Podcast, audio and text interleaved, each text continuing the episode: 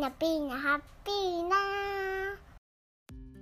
えー、今日は引き続きのお話、まあ、西洋的成功法則をお話ししたんですけれども、まあ、2つのマスターキーっていうのがあって達成の科学と豊かさの感性があると。でこの達成の科学っていうのが5ステップ目標の達成の5ステップ。そして豊かさの感性というのが、えー、幸福実現のマインドシフト要はま感謝の気持ちですね。この2つが、えー、西洋的成功法則では原理原則として大事ですよとただそれだけじゃなくて東洋的成功法則っていうのも、えー、身につけマスターしていくとさらにより豊かな人生を感じることができるということですね。はい。で、東洋的成功法則の前に、まずこんな傾向ないですかとお聞きしたのが、まあ、集中できないとか、えー、仕事中、会話中にいろんな雑念が湧いてきてしまうとか、えー、何が起きるとすぐ動揺してしまうとか、えー、過去へのこだわりこんなことあんなことしなければよかったとか将来への不安不安、まあ、未来今後どうなってしまうんだろうみたいなそういうのが常にある方こういう考えが傾向がある方は、まあ、思考の散漫、まあ、ゴミ汚れが、まあ、ある状態ですと、まあ、思考の乱れ一点集中できない余計な考えをしてしまうという方は、まあ、東洋的成功法則というのも身につけていくといいですよと。それがですねえーとまあ、統計学と西アからの教えというのが、まあ、マスターキーとして東洋成功法則にはあるそうです。で統計学というのが、まあ、帝王学風水とか気学とか陰陽道とか陰陽五行とか、まあ、昔からあるものですよね。で西からの教えというのもこちらもまあ古神道とか文芸学とか修験道とか、まあ、いろいろ昔から語り継がれているものですね。でここのキーワードというのがそのまあ無意識化の言葉の力というのが大事になってくると。ここからが今日からの話なんですけれども、まあ、日本っていうのは、まあ、世界で、えー、唯一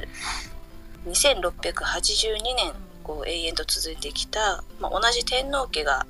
こう続いている、まあ、唯一の国で、まあ、世界最古の国とも言われています。でそれを支えてきたというのが、まあ、古神道というものらしいんですね。まあでもあのこうメンターが言ってたんですけど別にこれはそのなんか宗教とかをでもないしこう宗教をこう誘うとかそういうわけでもないので、まあ、フラットに聞いておいてくださいと言われたんですけれども、まあ、その古神道っていうのは、まあ、縄文時代からずっと続いてきている、まあ、日本人特有の考え方ですね。でどういうものかというと、まあ、こうあらゆるものにこう神様が宿っているよというのが、まあ、日本人のこう特有の考え方であるそうです。まあ、古事記とか日本書紀もそうですけれどもこれ世界でこう類を見ない、歴史書でもあるそうです。でもそういうまあ日本書紀とか古事記とかをこうし徹底的に学ぶとすごく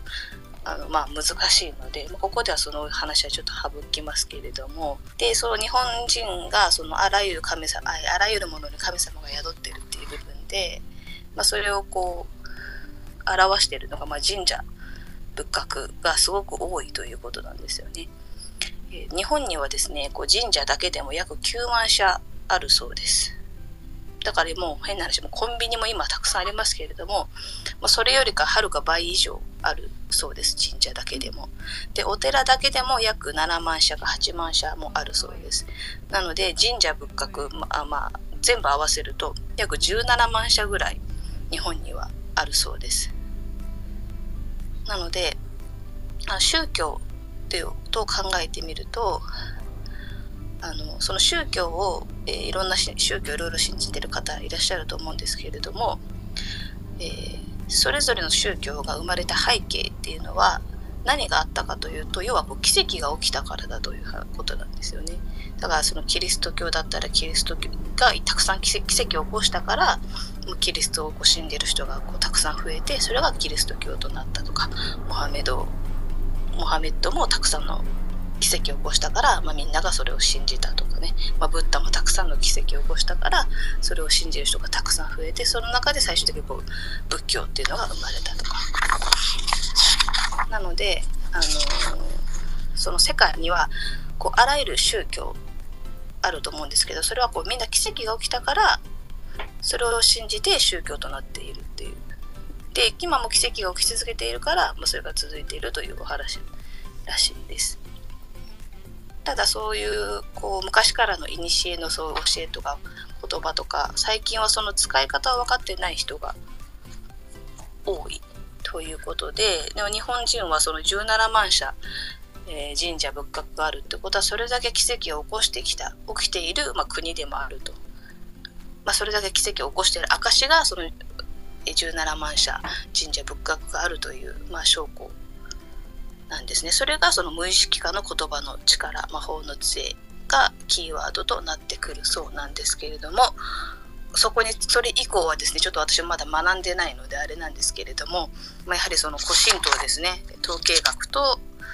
古神道原霊学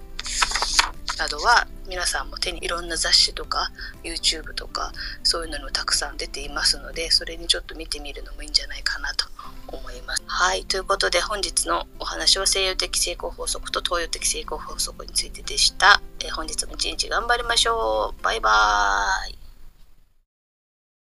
みな、みな、ハッピーな、みな、みな、ハッピーな、チュー